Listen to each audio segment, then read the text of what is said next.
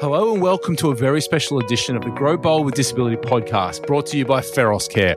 I'm your host, journalist Pete Timms, and in this episode, we have put together a panel of experts in the field of disability and employment to help us try and debunk the statement that people with disability don't make good employees.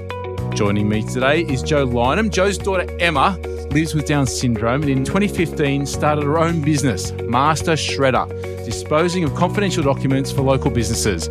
She began with one client and now has more than 30 customers. My second guest is Corrine Gravener. Corrine lives with cerebral palsy and has worked for a lot of different places and has had to overcome many struggles ranging from physical barriers to bullying and lack of inclusion. And my third guest is Erica Hahn. She's the owner of Coffee Club in Mackay, where she employs people with disability and is a strong advocate for people with disability in the workplace. Ladies, welcome. Thank you. Corrine, let's start with you. As I mentioned in the intro, you've had a few jobs in your career and you've come up against quite a bit of adversity. Now, what are some of the obstacles that you've had to face when, let's start with just applying for jobs? How's that been? Okay, so obviously, generally, job application is a long process. Um, it can be anything from writing key selection criteria to supplying evidence of your ability and your experience. And often, simply that alone, writing your submission to an employment agency or, or a place of employment um, is it takes time, it's arduous, it's draining, and something as simple as technology that is not workable for you can stop you from doing your best possible work, I guess. And therefore, you know, it's about having equipment and technology that supports you to do that job properly or support from other individuals like support workers to help you do that process. Have you found that employees, when they've found out about your disability, have just sort of walked away? no one has actually walked away or showed open prejudice. It's more that when I've been in the environment, I've noticed that although there is policy and procedure that says that you are welcome here, and although there are terms of reference that indicate there's inclusion and support, my experience clearly tells me that it's pure rhetoric and there's not a lot of on the ground experience of what it actually means to include and support and encourage the contribution of people with disabilities. Yeah, because employee the employer's version of inclusion in, in inverted commas is a lot different to what it actually means, isn't it? What have you found? I have found that inclusion can very often mean, for example, a ramp to drive up or a door that opens automatically. And yes, they're important. They are significant in the physical access domain of employment. However, it's so much more than that. Mm. It's about looking at the skills and capacities of a person with a disability and saying, how can we look at what you've got and incorporate that into our frame of reference our job space because you've got what it takes, but it might look a little bit different than mm. what we're used to. You've got it all inside, but we have to change the way we see how you do things. And I have experienced bullying and intimidation purely because I could not keep up with demands of the able bodied world but it was still inside of me. I could still do the job well. Does that make sense what yeah. I'm saying? Yeah, because people just, employers think, oh, I'll put a ramp in and make the doors open. They're done. Job's done. Now, but they're not actually, that's just the physical side of it. There's a mental side of it as well. There's a mental, there's a psychological, there's a spiritual, there's a, there's so much stuff. And I have been on both ends where, for example, I remember a job uh, as a senior chaplain through um, John Flynn College. And my boss at the time was so encouraging, and he could not do enough to highlight my skills and support me in growing those skills And I just thrived there. I loved that job. And I learnt for myself you've got this girl. It's just that the world that you live in doesn't celebrate you, and that's not okay. Now, Jo, your daughter Emma, she lives with Down syndrome, started her own business back in 2015. Tell us, how did that come about? It came about when Emma finished school um, because I had the same expectations of Emma as her two brothers get a job. That's important. And for all young people, regardless of ability or disability, working is a vital thing for all young people. It connects them to the community. No one has a good life in their bedroom. That's not where a good life is. A good life is in the community, contributing, belonging, being valued for who you are as you are. So we tried the usual um, route down DES providers, and I was flatly told, look, Mrs. Lynham, it's not going to be possible for your daughter to work. You need to accept that. Why don't you just find a day service for her? And that was straight out of school. Yep. Yeah. Yep. And so I'm not going to say on air what my comment to that was. Um, Feel free. Feel like you need to get it out. so we tried two DES providers and got the same kind of response like, oh, that's admirable, but it's not going to happen. And um, I then looked at things in another way and was questioning, well, what's really valuable? What, what do we want here? Autonomy. Autonomy is incredibly powerful for all people. And I keep wording things that way, all people, because it's really important to not differentiate, you know, based on colour, religion, gender, or ability, for goodness sake. Mm. It's 2021. Mm.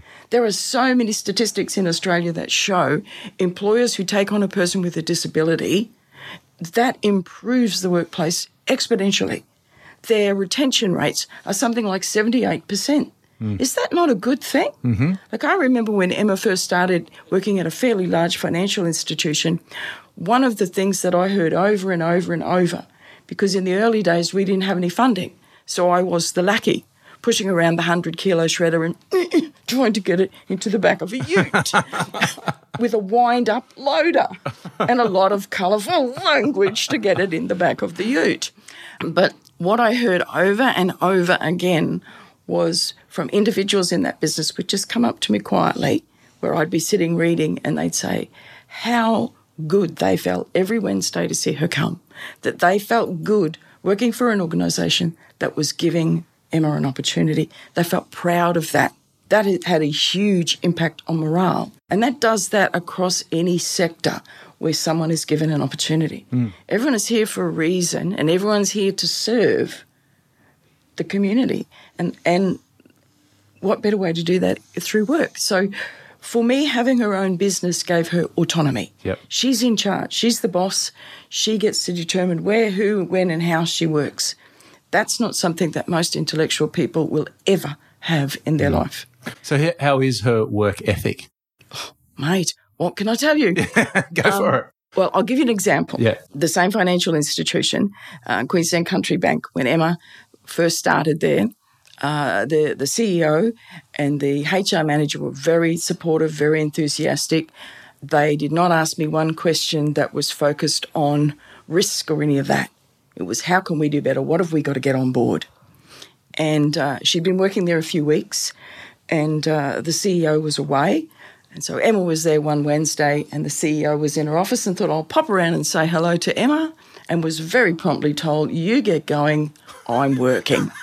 and so the CEO said to the HR manager, Could we please get a lot more people like that? you know, and there's incredible in benefit that she's there just shredding. She's not checking Facebook every five minutes. She's not having a fag every No. five seconds. Making and she's, coffees. Exactly. She's not doing any of that. She is 100% focused on the job. Yeah. And that's really important. Now, Erica, you've been a big advocate for employing people with disabilities. Why is that? Where's that passion come from? Um, I'm not sure where the passion comes from. Actually, I um, just believe that everybody deserves a, a, a chance. Um, and my very first employee, Georgia, just unbelievable. Um, she just fits in so well, and just to see her joy from it, I guess that's why. And what what's her disability? She has Down syndrome. And how long ago did you employ Georgia? Um, just go two years ago.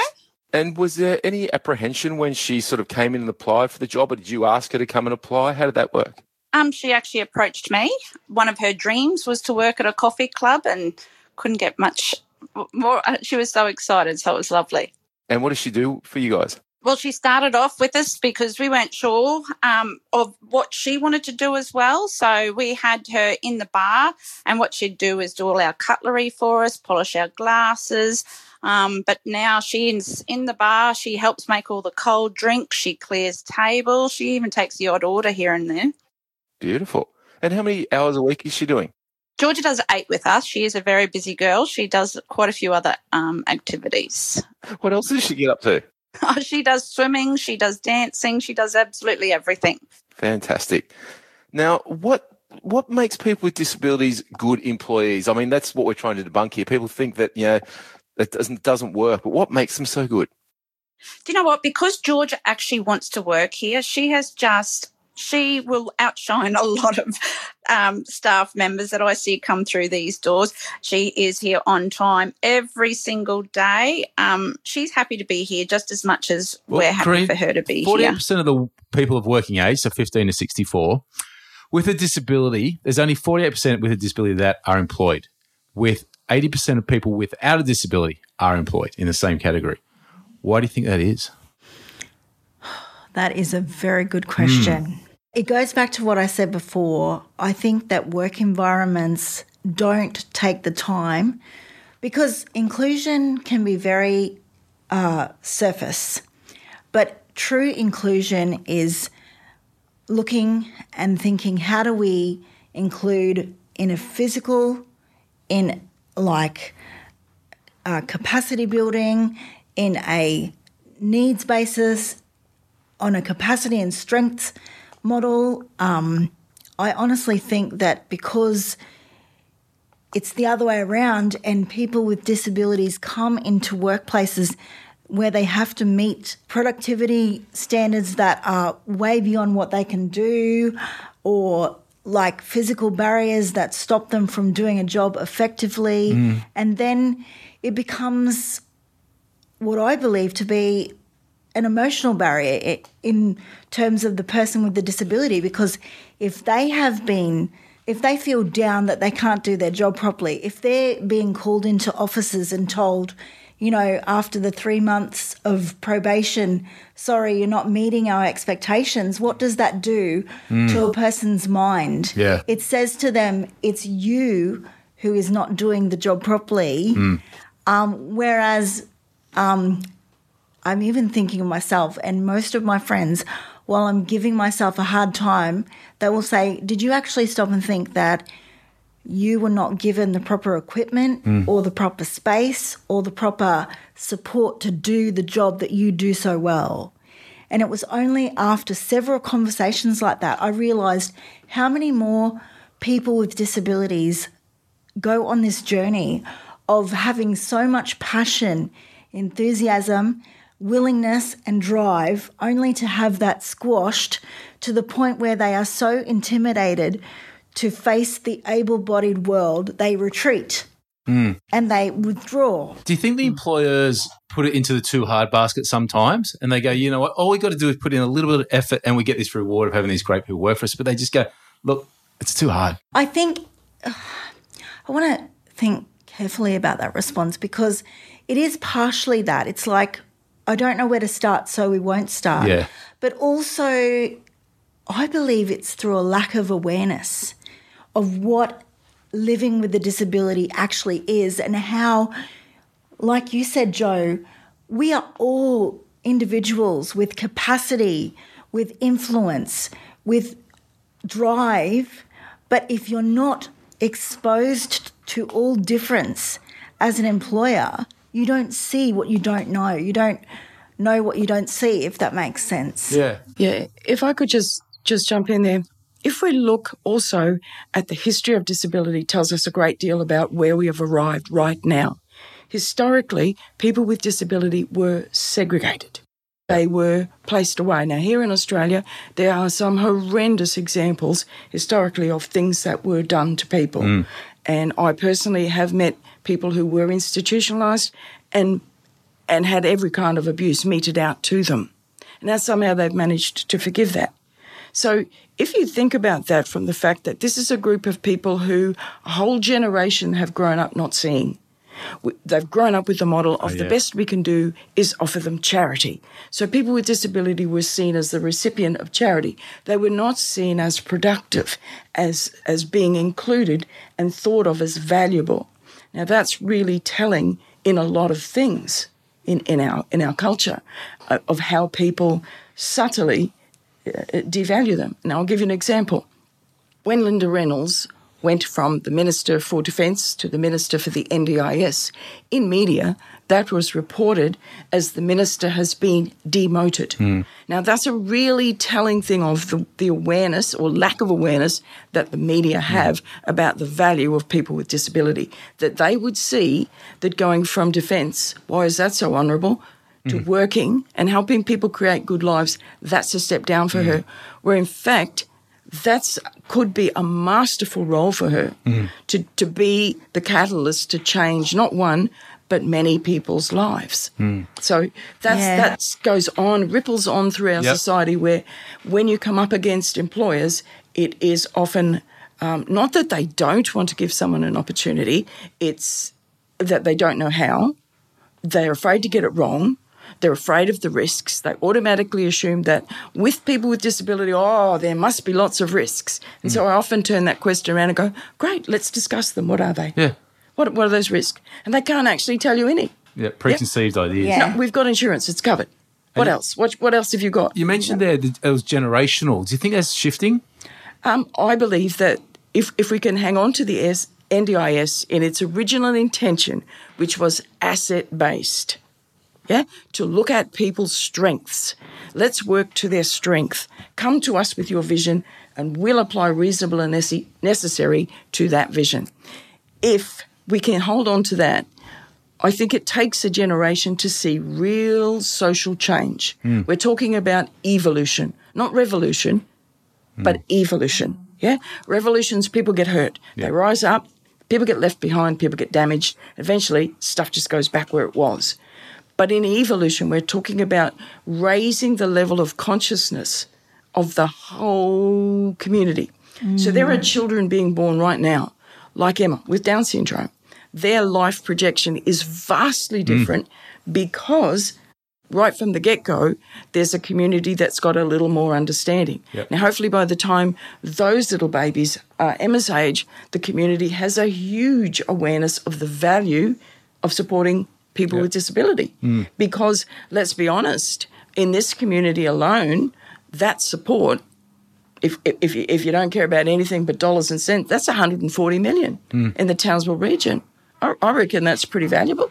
I do, if I may say something quickly, because I mm. I found it really powerful that you said about history, and often I write stuff down. I to get it out of my head and from my heart, I write stuff down, and I wrote this.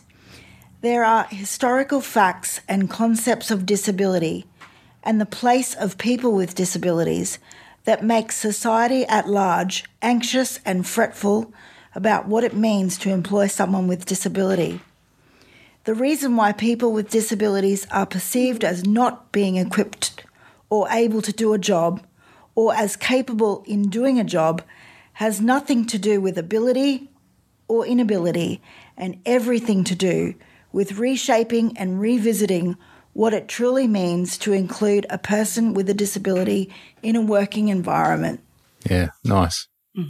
So true. Actually, Jo, what changes have, well, Emma's obviously been doing this amazing business, one client in 2015 to 30 clients now. What changes have you seen in her since she started her own business? Oh, you've not got enough time for this podcast to cover all of that. We're talking about a young girl who she started shredding at home in the downstairs room just for us and our immediate family and neighbours. So they'd all bring their stuff over and she'd shred it in the downstairs room. So when I presented to her the concept of taking this outside of home into workspaces, she was very anxious and frightened about that.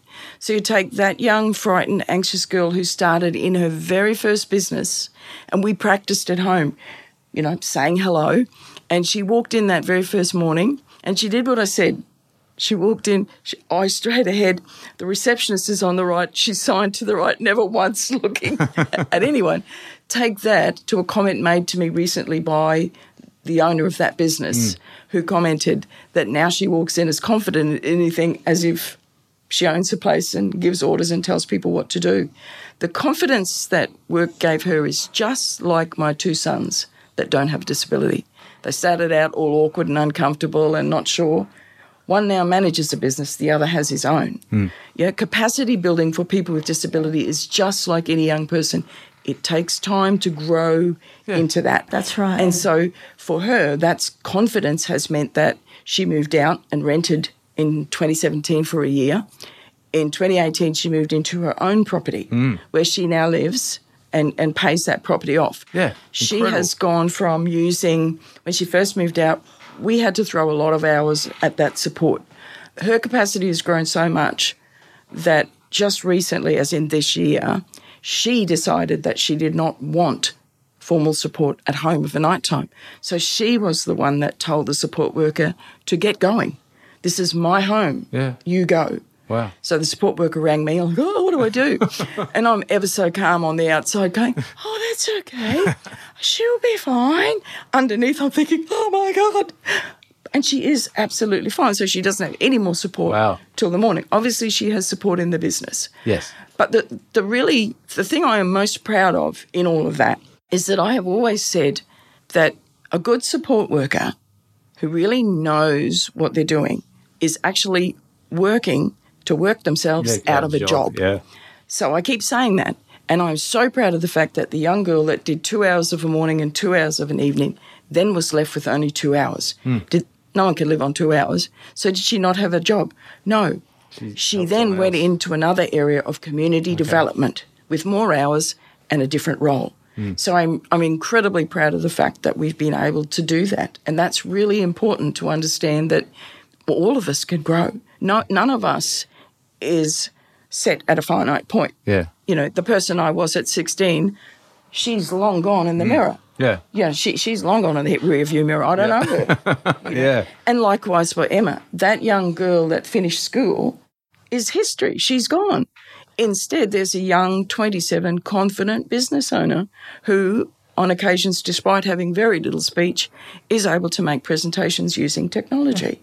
And a homeowner. Yeah, that too. Hello. Yeah, Jeez. Yes. Don't know what I was doing at 27, but it wasn't owning a home. Yeah. I'm I must tell say, right it's- I will say it's pretty tough for any tradesman coming to Emma's home. And we had a few because we put did a bit of a renovation on the property. And all of those tradies were like, they were working really hard because she was making it damn clear, get out of my house. Get out of my house. Quick, hurry up, get the job done, get out of here. Oh. Erica, what has surprised you the most with about people with disabilities as employees? I don't know what surprised me the most. I was asking this question um, to a couple of other team members to, um, the other day just to get their feedback. And one of the girls said that, you know, just with an extra bit of training, um, has been, become one of the best employees. But however I think about it, she didn't really need too much extra training. She's got her duties, she's shown with the great support. She's if she always knows whether to ask. So I'm really surprised how well she picked it up and how efficient she can be. Do you think that might be something that employers have an issue with? They have such low expectations of people with disability? I guess so. Um, it'd be a shame. yeah, I guess so. I can't answer for other people, but maybe. Then how have the um, other employees um, taken on with their, their workmate who's got a disability? Oh, yeah, absolutely. She's part of our team, um, and it was from the very start. Everyone took to her absolutely beautifully. And do they socialise outside of it? Or see, she seems like she's pretty busy though. She is. She is very busy. We actually went to one of her shows, one of her concerts, so that was nice as to do as a team as well. Fantastic. And what about the customers? How have they been? Oh, amazing. And do you know what? You know, going back to your other question, actually, that's probably surprised me the most. The amount of feedback I get from our customers saying that she's doing such a wonderful job and it's glad to see how happy she is and part of our team. So, yeah, that is, I get a lot of feedback. Have you been approached by anyone else with disabilities looking for a job as yet? Um, I have. Um, we're looking at another gentleman. He's possibly going to come in for a trial and in the next few weeks. He's actually interested in the backer house. So, um, yeah, have to let you know how that one goes. Jo mentioned that w- when Emma, her daughter, it brings a bit of kudos to the companies that she's working with because the customers see you as an equal opportunity employer. Do, do, do you get that vibe as well? Yeah, now, Totally agree. Jo, what about for customers? So we've got a, we've got a base of thirty odd customers now. Has there been any pushback from any customers along the way? No, Wow. no, there has not. That's one of the things that I really love about it. We started out this journey with with one client. That client opened the door for another client. That client opened the door for another client, and they are all incredibly proud of Emma and are part of the journey with her. Mm. So they're on this journey with her, watching her grow, watching her improving confidence, watching things that to you and I might not seem like much, but mm. for example, where Emma will organise all of it herself and staff member comes back and it's all done, the shredder's packed up, everything's packed, she's sitting there waiting. Mm. Y- y- You know, just more and more capable. Um, That's been a lovely journey to have all of those lovely people come on with us. Yeah, nice. Now, Corrine, I was been doing looking at some stats because I love a bit of stats. The Australian Institute of Health and Welfare stats from um, end of last year, October 2020. So, people of working age, the 15 to 64, with a disability, only 18.4% have a bachelor degree or higher, compared to 32.8 for individuals without disability. How important is education in the employment sector Oh, for people with disabilities? goodness. I remember my mum saying to me, I knew my mum would come into this somewhere. um, she said to me, Corrine, I know that you don't see what you want to do right now, but I know that with a degree qualification, you have so much more chance and opportunity to knock down what is already going to be some huge hurdles. Um, so I'm not trying to tell you what to do, but I see that a degree for you will open so many doors. Because to be honest, when I was first out of school and thinking about, you know, what do I want to do, I was like, well, I can't really work in a food chain store. I can guarantee they won't be accessible. I can't work in like a clothing industry because obviously physically that might be impossible but I can use my voice. And so that's what started my journey of going to university and studying social work. And it really is the best decision I ever made. Um, going to university opened my world no end and showed me that I could live independently, I could study, I could do really well at it, and I could come out the other side. If I can just step in there, just like any other young person, Yeah, they go absolutely. to university and the door opens, their mind is completely open. And why should that be any different? Why should we as a culture think that people with disability will not be able to do that and will not benefit and give back? And that's what it it's that understanding of being able to give back. So, and how do we? I, I have to share at this point, though, that, you know, although in my mind, uh, from the age of zero to six, I never saw that I had a disability. Hmm. It wasn't until I went to school Yeah. and I saw that I was different, and I was like, what?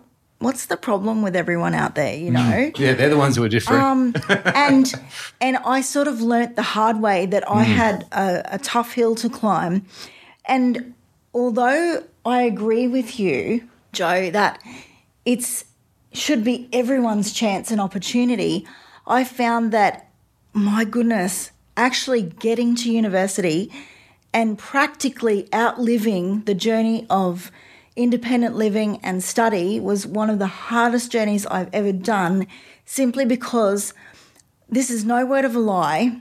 For all of the college campuses at James Cook University, there was one accessible hmm. room in one college. wow. Yeah. And I was like, oh, this is fantastic. And boy, what a journey. I mean, there were moments when I didn't think I was going to make it. And mum said there were times when she just wanted to wrap me up and say, come home. Because in her heart, she's like, what have I done? but she knew that I had to like do this to stand a chance to compete in the working world. Mm. And that would have put a lot of people off. A lot of people oh. would have turned around and gone home. Oh, but I was like, no. Simply because it's hard, I'm going to prove to them that Yeah. I'll make it. So how do we? So those stats, they're you know they're pretty shocking. How do we improve those stats? I, I think that, that we improve them with what we're doing. Yeah. Having uh, Corinne's voice, having Corinne share that story that shows you that at the point of that university being constructed and thought of and envisioned, nobody thought to how will this be accessible to mm. someone in a wheelchair. So we still had that historical model mm. of there's a That's place right. for people like that, and it's surely not here. So I think we overcome it by just exactly what we're doing mm. Sh- talking, sharing what is possible.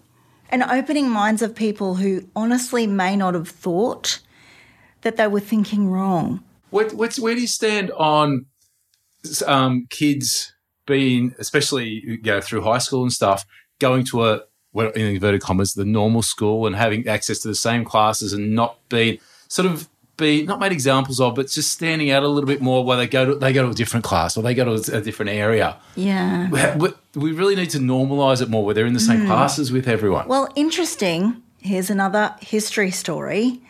I come from the very small town of Ayr, and um, my mum wanted me to go to the public school, and the P&C at the time said, "Oh no, we can't do that. We have nothing available, or and we can't manage a child with a disability." And mum, in no uncertain terms, said, Well, you're just going to have to figure that out because she's coming. And I have to say, I'm not young, and my experience was quite rough. And there was literally no support aids, no support technology. But my goodness, you know, once I got to university and I had that drive inside of me that said, I will survive and fit in no matter what it takes. By the time I left John Flynn College, I had pathed a message, and the message was this person will be as able and enabled as you make it. Mm. It's in your hands to change the way you see things. If it's not right, fix it and figure out how. Don't be afraid to consolidate and collaborate with people with disabilities who live this life and have the wisdom for you. Come and ask us, consult with us, talk to us, include us, employ us. Mm. Absolutely. Jo, let's quickly chat about what help people are getting with disabilities, what they're getting from the government. How's the NDIS helped Emma, especially when it's come to her business? Are they being supportive? NDIS has been a game changer, as I mentioned earlier. Um, I, I had a decision to make. I had helped Emma form this business, so I could say, well, we've got no funding. Oh, gee. Or get up and do it. So for me, it was get up and have a go. Let's let's do it. But I recognise there are lots of people for that might not be as easy to do. But certainly, um, NDIS has helped enormously, not just because of the business, but the business is just one part of the bigger dream for Emma. Okay, so yes, I was there in the beginning, but the bigger dream, which is happening, her moving out, is me getting out of the road. So I knew all along we need someone else in this role for Emma to grow.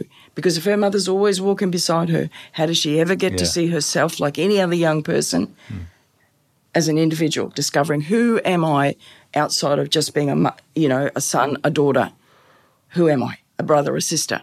That's important for her to learn that, and that's what NDIS has helped to foster that independence, that self discovery, so that um, before COVID, Emma has travelled overseas twice, just like any young person, mm. which is what a lot of the vision for her life is based on. What is typical?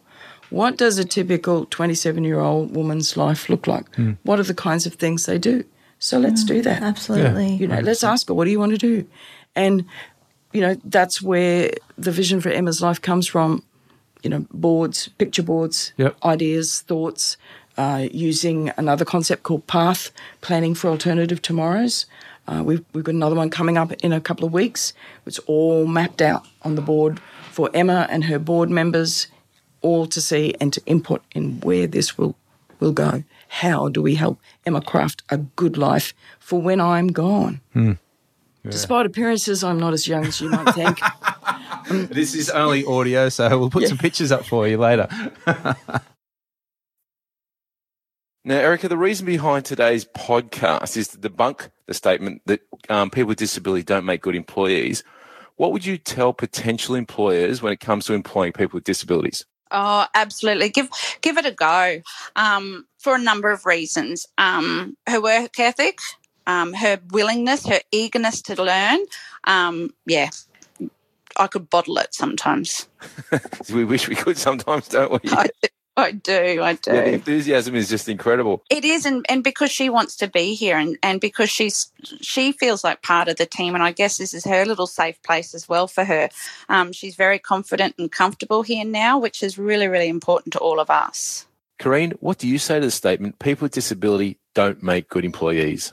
If I had like 30 seconds, Oh, you got more time than that. This is your stage. Go for it. I would say I severely and fiercely debunk that myth. Hmm. I think people with disabilities, as anyone who is driven, passionate, and able, makes a great employee.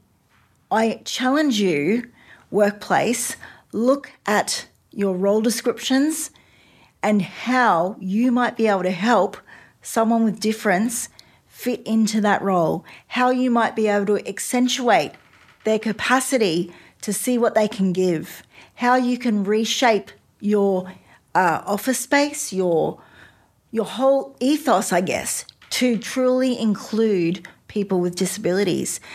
I honestly believe that if employers would be like my ex employer from John Flynn College and say, What can I do for you to make you the best employee I've got?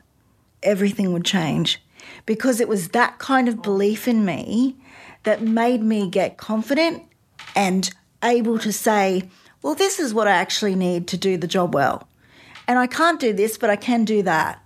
And he saw in me so much more what's the word I'm looking for? So much more input and like I was more able because I was more confident and more able to express what I could and couldn't do and set boundaries and be productive. Mm. And it doesn't take a lot. That's what I think a lot of No, employee no. employers are scared of. It's going to have to change the whole workforce. We're going to tear the buildings down and rebuild not. them. No. No, absolutely not. And if they consult with people with disabilities and their support network, there are often other companies and grants, for example, that can support a work environment to be adapted to suit the individual. Definitely. Yeah. If I could jump in there, I would I would say um, your comment about tearing down buildings, that's not what we need, but we do need to tear up and tear down old mindsets Yeah. Yes. about what people are capable of. Absolutely. Which in workforces, in, in some workplaces, that, that may mean for someone like Corinne that you'll need to adjust a physical workplace. But for someone like Emma, um, and for lots of people, that simply means how can we look at the role in another way? So, you know, we, we might have a role called administrative assistant. You know, that's not set in concrete. That is just a series of tasks that have been tied together and called, right, we'll call that administrative assistant. Hmm. Yeah? So, what if you can craft that and take these bits for this person who can do those things particularly well? Hmm. Yeah? That's to right. customize Yeah. something. That's not rocket science. That's not going to put the business out. That's The- being creative. yeah, the business, you know, like businesses won't go belly up tomorrow because because they were creative, but That's it, but it will give back a great deal to the business. I mean, if you look at an example, I'm thinking of a young man who, uh, like Corinne, had cerebral palsy in a wheelchair. He studied, was a pharmacist. He could not, for the life of him, get a job. Eventually, uh, a small little video was posted up about him, and uh, a pharmacist spoke to him and said, "Okay, what that pharmacist has discovered for a very small investment in changing one aspect of that building." His business has just like, oh my God, because everybody in a wheelchair, hey, there's a pharmacist three Yes. suburbs over, who cares? Yeah. We're going there Yeah. because he gets it. He knows That's these exactly issues. right. And that has been so powerful for that business. Hmm. Is that not something that's going to be really great for for any business? Yeah. Like I look at businesses that I'm going to spend my money in and I choose them. It's my money. I got power in that, that dollar. Who is a good employer? Who is serving the community in terms of real inclusion and real diversity, not talk first about it, but real inclusion. And that's where I spend my money. Yeah, so true. Now, this um, podcast is called Grow Bold with Disability. What does the term living a bold life mean to you? Living life every day, I guess, um, and en- enjoying the moments, big and small. So, your question is what does the term living a bold life mean to you? It means being myself and being who I want to be with no apology. Nice. Jo? Brilliant. I love it. You can't copy that one. Yeah, that smacks it out of the park, Corinne. Well done. Brilliant answer. I would agree. A bold life is a life of your choosing, a life where you're empowered to make the decisions and live the life the way you want to live that life. Uh, not to be a pedestrian, as most people with intellectual impairment live lives like pedestrians. They're watching everybody else's life go by. Yeah. Mm. I think the strongest thing you said was, I don't want my daughter to live her life in a bedroom. No. Yeah. No, that that's you know there, there's no life like that No. for for any young person. They need to be out, and so for me to uh, for anyone, particularly my daughter, to have a bold life is actually it sounds strange, but it's an ordinary life. yeah. Doing the ordinary things, owning a property, going doing your own shopping, going to the movies, going to um, going to the pub. Yes, she does love a beer or three. Um, you know, or or going to a show she went to recently that what was it? Um, a raunchy sort of show. And people around me were kind of going, Keep, keep it pretty clean here. no, it's okay. No, there's not going to be any stripping. It's okay. People around me were were quite surprised that she was going to see this show, and the support staff member who took her said her friends were saying, "Really, Emma's going to that?" And like, she's 27. Why wouldn't she go? Yeah. You know, she loves dancing, she loves music, she gets it. Yeah. And she had an absolute hoot. That's a bold life to dare to live your light in the sun like everyone else, not be a pedestrian watching it go past you. yeah. No. 100%. Well, thank you very much, ladies, for joining us here today on the Grow Bold with Disability podcast. Again, brought to you by Feros Care. And our listeners can find out more about disability and employment in Australia in the links provided in today's show notes. Thanks so much for joining us. Thank you. Awesome. you. Thank you. This podcast is brought to you by Feros Care, an NDIS partner delivering local area coordination services in Queensland, South Australia, and the Australian Capital Territory. Feros Care is a people care organisation committed to helping people live bolder lives. We call it Growing Bold, and for over 30 years, Feros has been making it real for both older Australians and those living with disability. To find out more, head to feroscare.com.au.